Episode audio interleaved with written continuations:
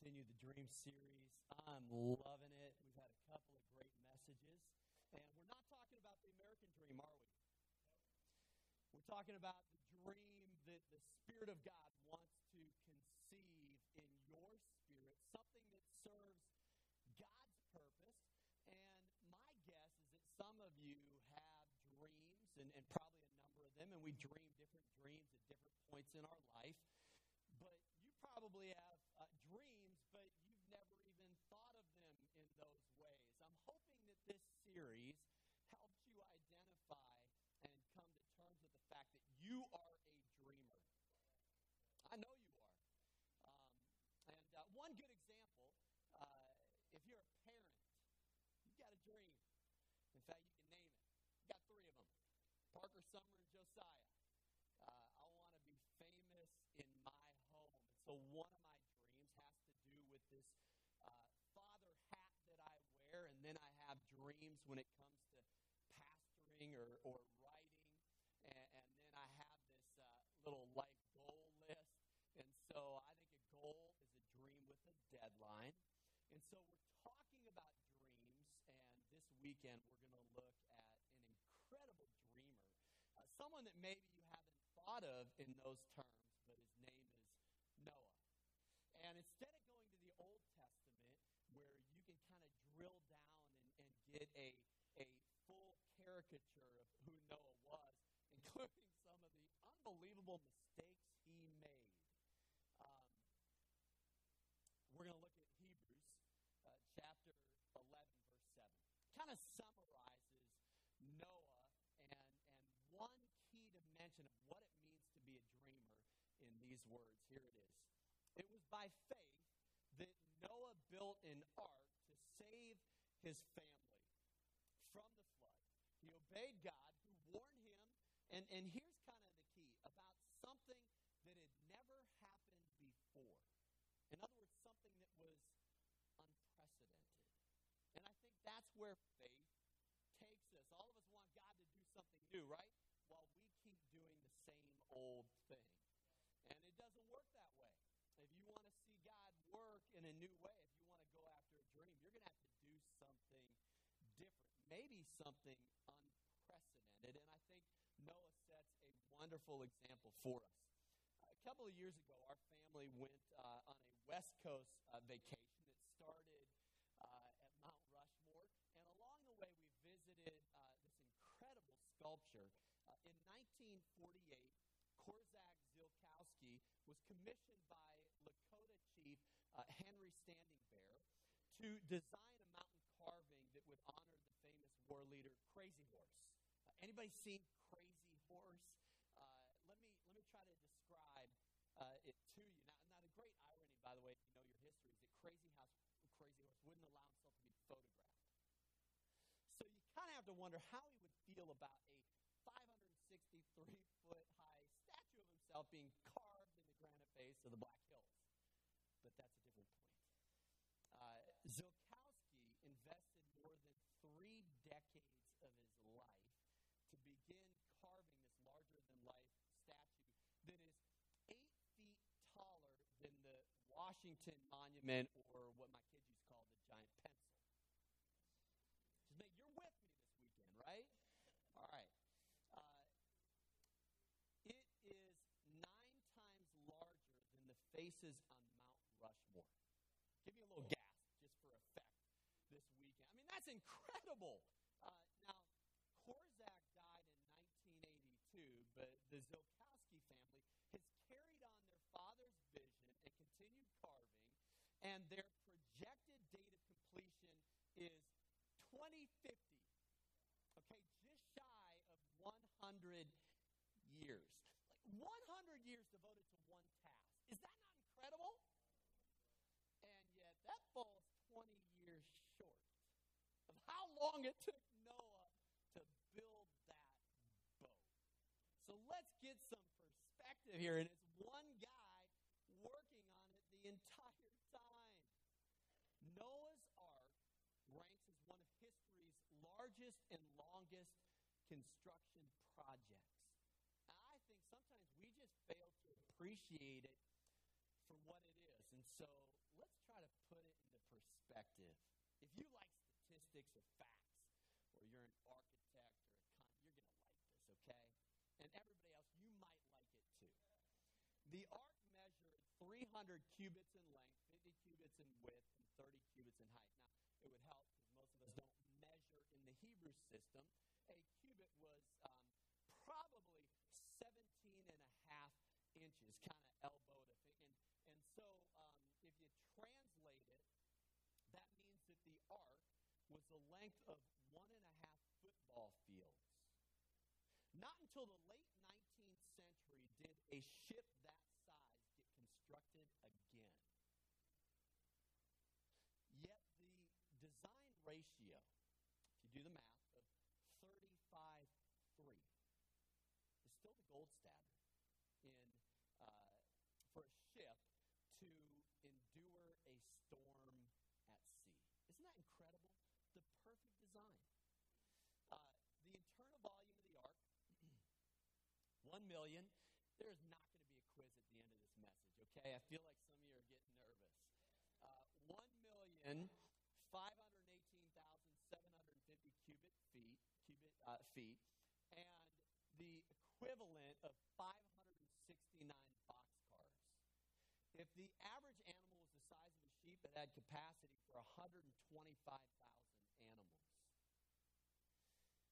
Put that into perspective. There are 2,000 animals from 400 different species at the National Zoo in our backyard. And so that means the ark had the capacity for about 60 national zoos. Here's what I'm getting at. This was no like weekend hobby project. This took incredible brains and brawn.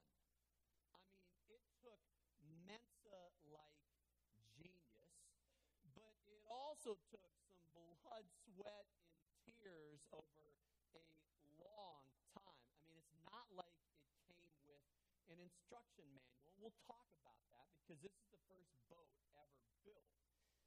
But even more than the brains and the brawn, it took an incredible amount of faith. Right? I mean, stop and think about it. who builds a boat in the desert? Who hammers away for 120 years at something they might not even need unless God's true to his word? And who banks their future on something that has never happened before? And that's the point that the writer of Hebrews is making. It's not happened before. And yet, Noah, in obedience and faith, builds this boat. Now, back to our friend Korczak. Uh, towards the end of his life, he was uh, interviewed and kind of articulated his zeal, if you will, uh, to those who wondered how he could devote his entire life to one task. And this is what he said When your life is over, the world will ask you only one question Did you do what you were supposed to do? Can I suggest that Noah did exactly what he was supposed to do? Why? Because God commanded him to build this ark. That's not just a good question, it's the question. And, and it's not a question that you can just answer with your words or come up with a vision statement. It's a question that you've got to answer with your life. Noah built the ark because God commanded it. It's what he was supposed to do. And so when he was sawing those planks and hammering that ship together, it was an act of And when everything is said and done, I think it was the longest act of obedience recorded in Scripture 120 years. One act of obedience, 120 years to complete that commandment. Now, I, I know what I'm supposed to do. And in many respects, um, I thank God. But I went through the process that everybody else went through of trying to figure out what is it that I'm supposed to do. When I was a freshman at the University of Chicago, I had no idea, other than probably choosing a major that would lead to a career that would make a lot of money. That was kind of how I started out, and then I started praying about it. And along the way, I figured out what I'm supposed to do. When I was 19 years old, I knew that God was calling me into ministry. Now, I didn't know when or where, how. And it came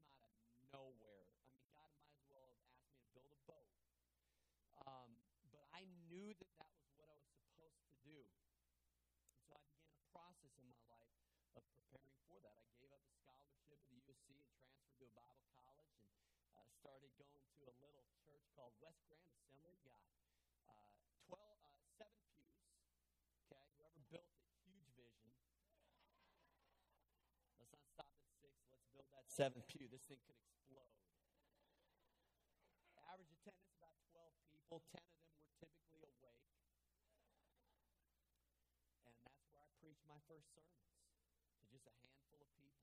I put a little recorder, and when those, little mini recorders, I'd put it, hit record, and I'd preach my heart out to, to that little congregation. I'd go back, and I'd listen to it. And I remember staying up till 2 or 3 o'clock in the morning preparing for those sermons. And, and then after that, during summer break, I did an internship. And I was like the John Wesley of nursing homes. Uh, I did the nursing home circuit.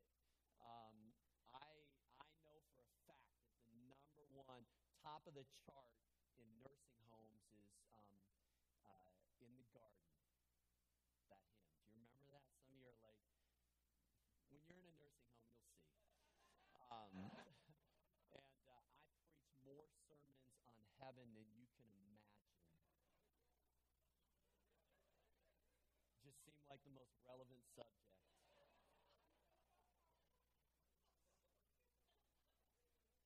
So I went to seminary, and then when I was 22, I figured out that there was something else I was supposed to do, and I felt called to write. And um, you know what? For 13 years, that dream was just a frustration to me, a reminder of what I hadn't accomplished, that I knew God had called me to do. And uh, it, it, it was a struggle. And so it's a lot of years later. The truth is, is that Laura and I are going into year 17 as the pastors of this church. I hope I don't look it. Do I look it? Um, uh, had just turned 26 when we started pastoring this church. And uh, you know what? Those early years were tough. Um, didn't make much money, worked really hard, and loved every second of it. Would do it all over again in a heartbeat. And I just finished um, my 10th book that'll release in September. But you know what? That first book, it was hard um, to finally to get what I knew was in here out here. And, and I might come back to it and talk a little bit about that. Here's what I've learned. And if you're taking notes, I want you to jot this down because I think it's the big lesson from the life of Noah. I would be the first person to tell you dream big. But if I were to stand up here and just say dream big, I think it would be gross negligence. Because I think what Scripture really teaches is to think long. To think about the moment that you will stand before the judgment seat of God and begin every day right there. You've got to because if you dream big but you don't think long, then the, the, the level of disappointment and frustration is going to overwhelm you to the point that you quit and you give up. But if you think long, it enables you to dream big. You know, we have a 2020 vision as a church, and I'll talk a little bit more about the dream that God's given us as National Community Church next week. But you know, our 2020 vision is 20 locations. Now, we have six locations in the Metro DC area, and uh, we've got John and Steph Hassler in Berlin, Germany. And oh man, we are circling uh, a place. that's going to be our beachhead there that will be a, a cafe, which will really be um, kind of our base of operations for our first international location. And, and then my guess is that this year uh, there will be one or two more launches in the metro area. And so um, God is on the move. We're going to try to keep up with Him keep in step with where the Spirit is taking us. And ultimately, we envision 20 locations. Don't know where all of them are going to be uh, by the year 2020. And then the second half of that vision is that we want to be giving two million to missions annually by the year 2020. Now we're about halfway there. uh, the last two years, uh, we have given more than a million dollars to missions as a church. Can we just stop right there and praise God for that?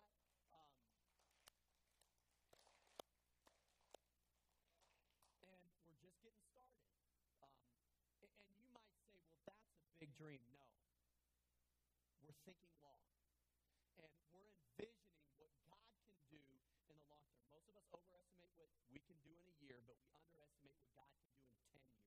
And so, what I'm saying to you this weekend is think long. And you may think you're thinking long.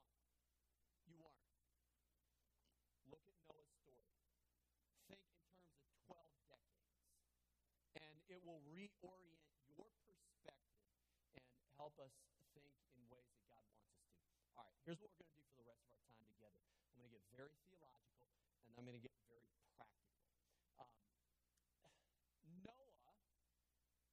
Noah was an inventor.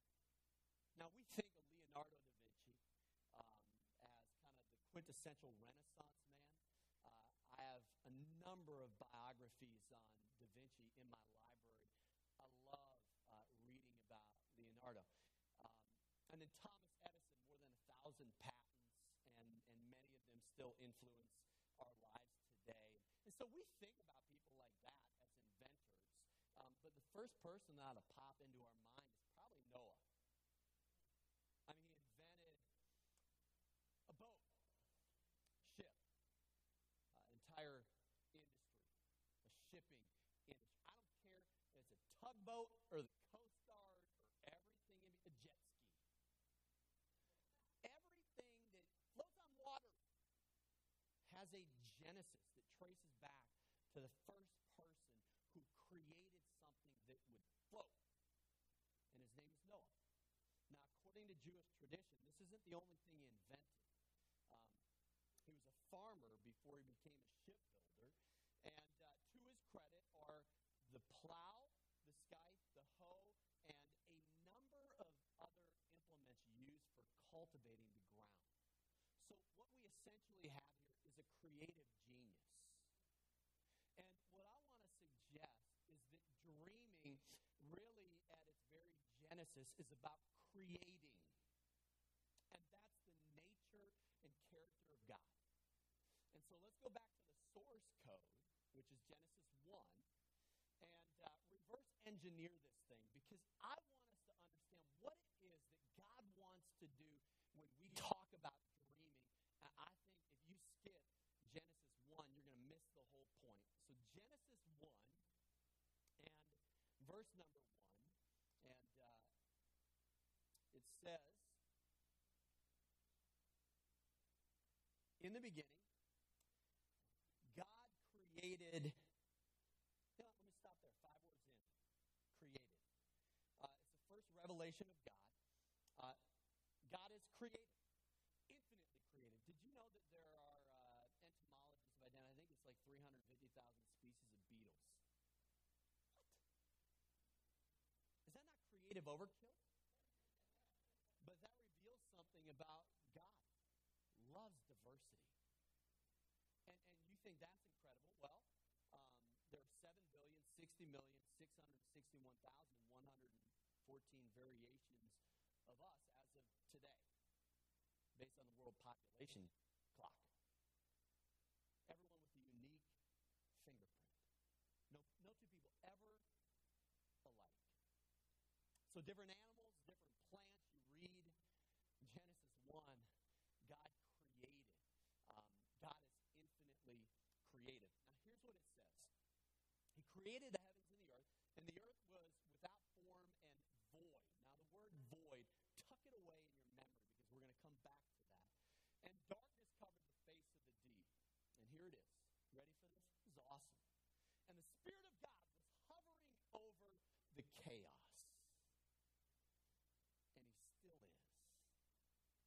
He hovers over the chaos of your marriage, the chaos of your workplace, the chaos that pain has brought into your life, the chaos of those situations that are out of your control, the chaos of emotions that you don't know what to do with, the chaos of your kids, chaos of your dreams.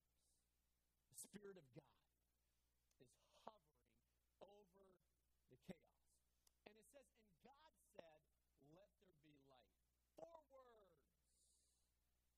And everything that is comes into existence. If God can do that with four words, what can He do? Then we get to the end of Genesis 1. And here's what it says.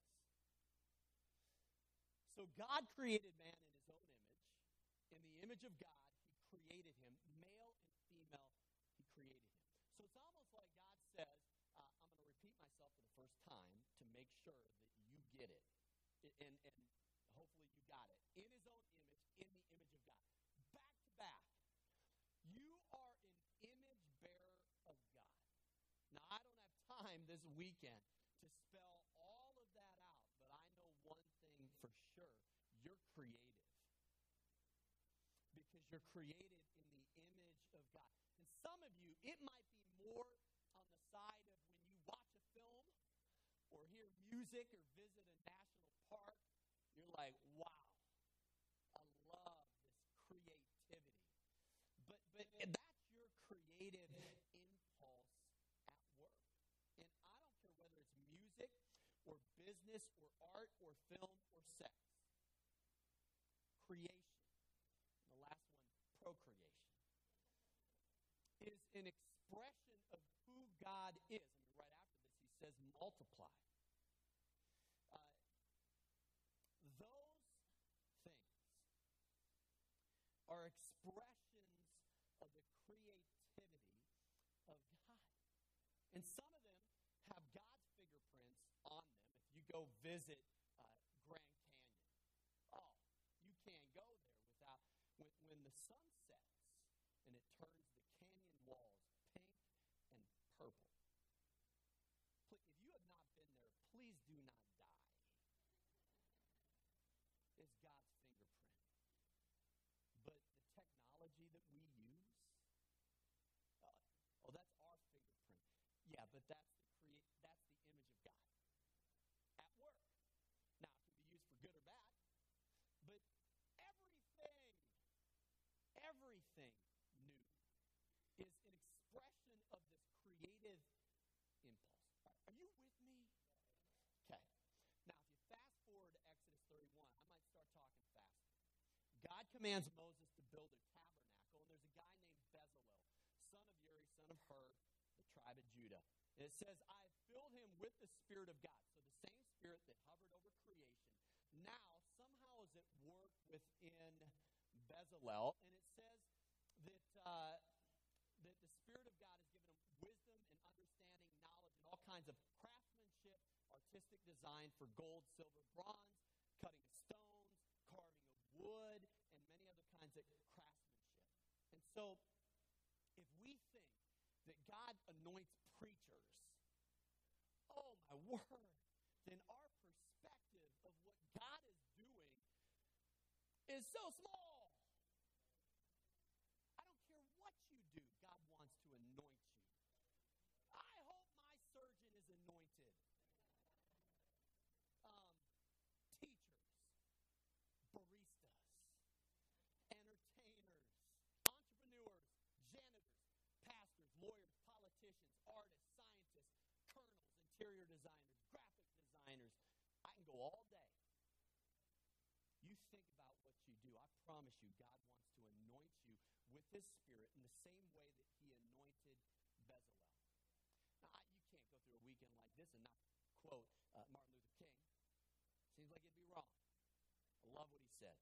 If a man is called to be a street sweeper, he should sweep streets even as Michelangelo painted, or Beethoven composed music, or Shakespeare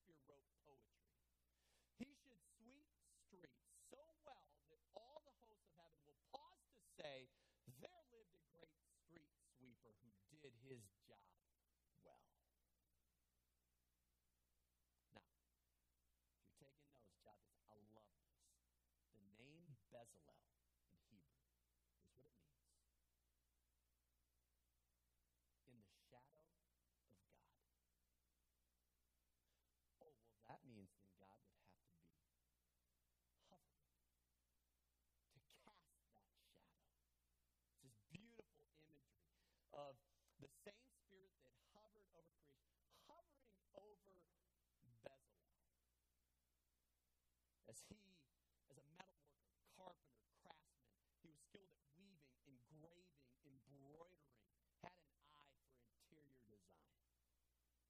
Spirit of God was helping him in each of those endeavors. Now, this idea of in the shadow of God gets interesting because it's a thread that runs throughout Scripture. So if you fast forward to Luke chapter 1, you're going to remember this. Uh, here's what it says The angel shows up and announces to Mary that she's going to give birth to the Son of God. Do you remember the language that's used? It says, The Holy Spirit will come upon you, and the power of the Most High will overshadow you. And He wants to overshadow you as well in whatever you do. The incarnation is, is not just a moment in history where our Messiah was born in Bethlehem, but also models the Spirit of God is still conceiving things within us. It's the very nature of God. And so, at the birth of the universe, you have the Spirit of God hovering. Then, at the birth of our Savior, you have the Spirit of God hovering, kind of overshadowing. And then, at the birth of the church, and then this is where our, our theological journey will end for this weekend. On the day of Pentecost, Peter gets up and preaches a sermon. He says, In the last days it shall be, God declares, that I will pour out my spirit on all flesh, and your sons and your daughters will prophesy. Now, this is huge because he doesn't just say sons. This is a paradigm shift. No, your sons and your daughters. They will prophesy. I'm going to anoint men and women. I'm going to call men and women. And in this ancient culture, this is huge. It's revolutionary. Reminds me of Genesis 1 male and female, he created them. Then it says, And your young men shall see visions, and your old men shall dream dreams. You're never too old or too young to be used by God. One last thought on this because I, I love it. Um, remember the Holy Spirit hovering over the void? Oh, now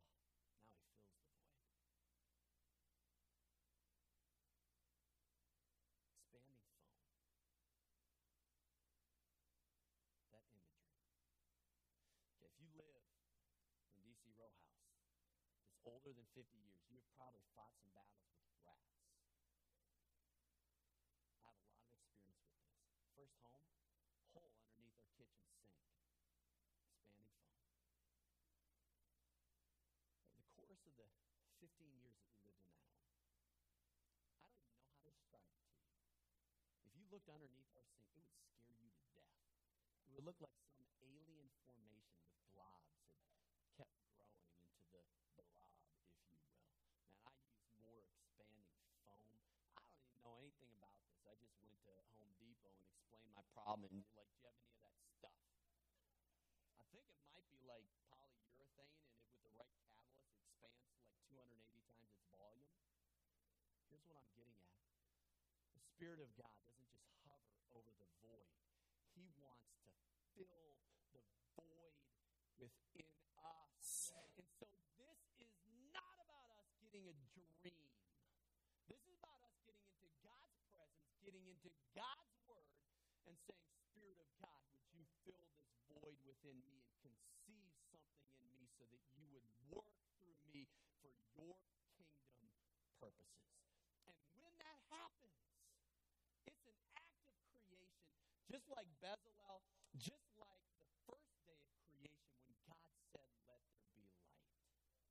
Now, I'll be honest, when I get up early in the morning, set my alarm, and am fighting a book deadline, I don't always think about that, but I promise you this when we do edits and we have a cover design, and the day that that book releases, for me, writing is an act of obedience. Keyboard, I don't type on a keyboard, I worship God on a keyboard. It's my way of obeying what, what I'm supposed to do. And so when that book finally releases, um, it's an act of worship to God. And we've got to identify and connect the dots. Noah had to get frustrated. Here's where we're going to get very practical. Noah had to get frustrated. I mean, 120 years. You can't tell me that there weren't, you know, his, his uh, laborers got sick, and there were days that, you know, they put the wrong plank on and did this or did that. But you know what? He kept with it. And that brings me to um, a thought that I think can uh, put some feet on your dream. According to Jewish tradition, the very first thing that Noah did was plant trees. Gopher wood, and it's tough. Scholars, you know, can't be 100% definitive, but probably um, bald cypress trees. Now, they take between 45 and 200 years to reach their full maturity, depending on the environment. And uh, they grow 150 feet tall and 12 feet wide. Now, if you do the math, and uh, I've done it, would take about 200 trees to saw the planks to make the exterior of the ark, and, and then it would take um, about 188 trees per deck. You remember there were three decks, so about 764 trees. See, here's here's the thing. I think that many of us want what our parents had um, that they spent a lifetime working for in two years. We don't want to have to work for it or wait for it. I want it ASAP. I get that. But you've got to think long. It's long obedience. You got to work hard. You got to pray like it depends on God. And you know what? You got to do it one day at a time, one decision at a time, and one step at a time. I remember, and I promise we're close to done. I haven't preached in a few weeks. Usually get a series the next week. Um, I remember when I hiked Half Dome a year ago, and, and I looked up uh, in the pre-dawn morning at the very peak and thought to myself, there is no way. How in the world, in, you know, the kind of end of the afternoon, am I going to be up there? And I had this thought, and it's the most logical thought. Um, but it was a moment for me, one step at a time. I had steel determination. Now I was fighting plantar fasciitis at the time, and so I was in pain. But I, I'm going to put one foot in front of the next, and one step at a time. And I something started happening in my spirit. I started talking to Half Dome. Now that may sound weird, but here you want to know what I said? You're going down. Um, I challenged it because I believe that one step at a time, I could get up there and I could look down at the end of the day, down on where I started, and laugh. And I did it. One step at a time, one day at a time. I don't know where you're at in the dream process. But, you know, I read at least 2,000 books before I ever wrote my first book. Um, and, and here's what I did I started turning every message in the early 2000s, uh, message, I would turn it into a written manuscript for years. And I would spend hours and hours doing this. And I would email it to our devotional list, kind of a little take on devotional, and email was sort of semi new, and so I thought that was kind of creative. And so I sent out an devotional, but what I was doing was working on what I was supposed to do. And, uh, and then finally, right before 35th birthday, uh, I decided that I was not going to turn 35 without having written a book. And so for 40 days, I went into a writing season, and I determined that I wouldn't come out, no matter how good or bad the book was, without a step towards that dream. It took a long time. Here's my question What trees are you planting? Are you planting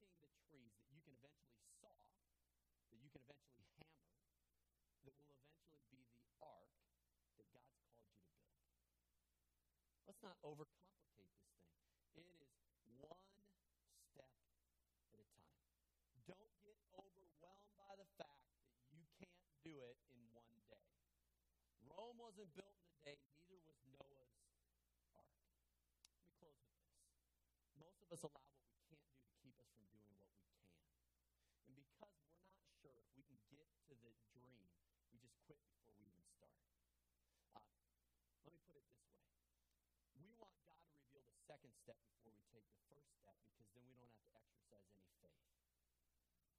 We want more revelation. God wants more obedience. And if we would exercise more obedience, God would then give more revelation and we would move towards that dream. It doesn't have to be something huge, it can be something small. I'm going to close with this story. Got an email this week. Um, this past year, I traveled a little bit uh, sharing about the Circle Maker. And uh, one of those stops was a church in Kalamazoo, Michigan. And uh, this week I blogged about my word for 2013, Selah. And uh, if you go to my blog, you can read about how I that's my word this year. I want to understand it. I want to live it.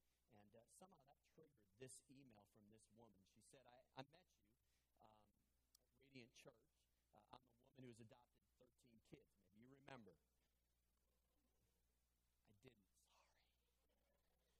Um, but then it jogged my memory, and she said two and a half years ago, we adopted a little girl who only lived 55 days. She was born without a brain. And we named her Selah. Conceived in rape, born to a poor woman. She was still given life. We brought her home from the hospital at 10 days old and gave her a family on this earth until she went from my arms to Jesus' arms on her 55th day of life. Because of our adoption of her and the love we demonstrated, her Muslim birth mom came to know Jesus as her Lord and Savior. She says something so profound. She says, Every life has a purpose. That was Selah's purpose. For our family, our purpose is adopting babies with life limiting conditions that would otherwise be aborted. As I type this, our eight month old, born with a rare condition, by the way, whose name is Josiah, which touched my heart because we have a Josiah, is getting ready to go be with Jesus. She sent me a picture of Selah. Precious. I think there are people who would say, What difference can you make? And there's some people who would actually say, 13 kids, wow. Um, but some would say 55 days caring for a baby without a brain. Like, I mean, what, what's that about?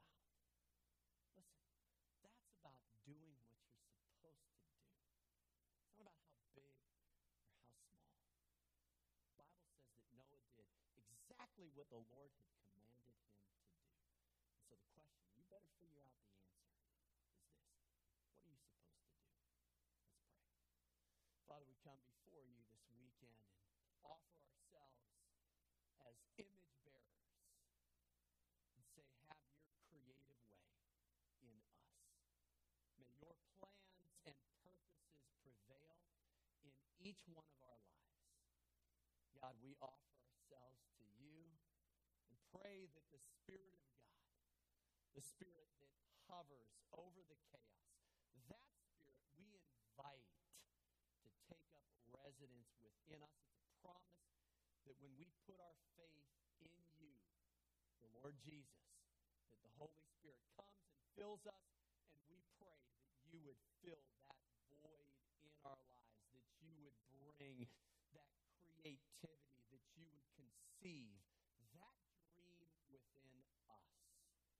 Lord, for those who feel like they're so discouraged because they feel like they're not making a difference, well, maybe it's loving the person right next to us, the person at work, uh, our neighbor, uh, that person that seems unlovable. Maybe that's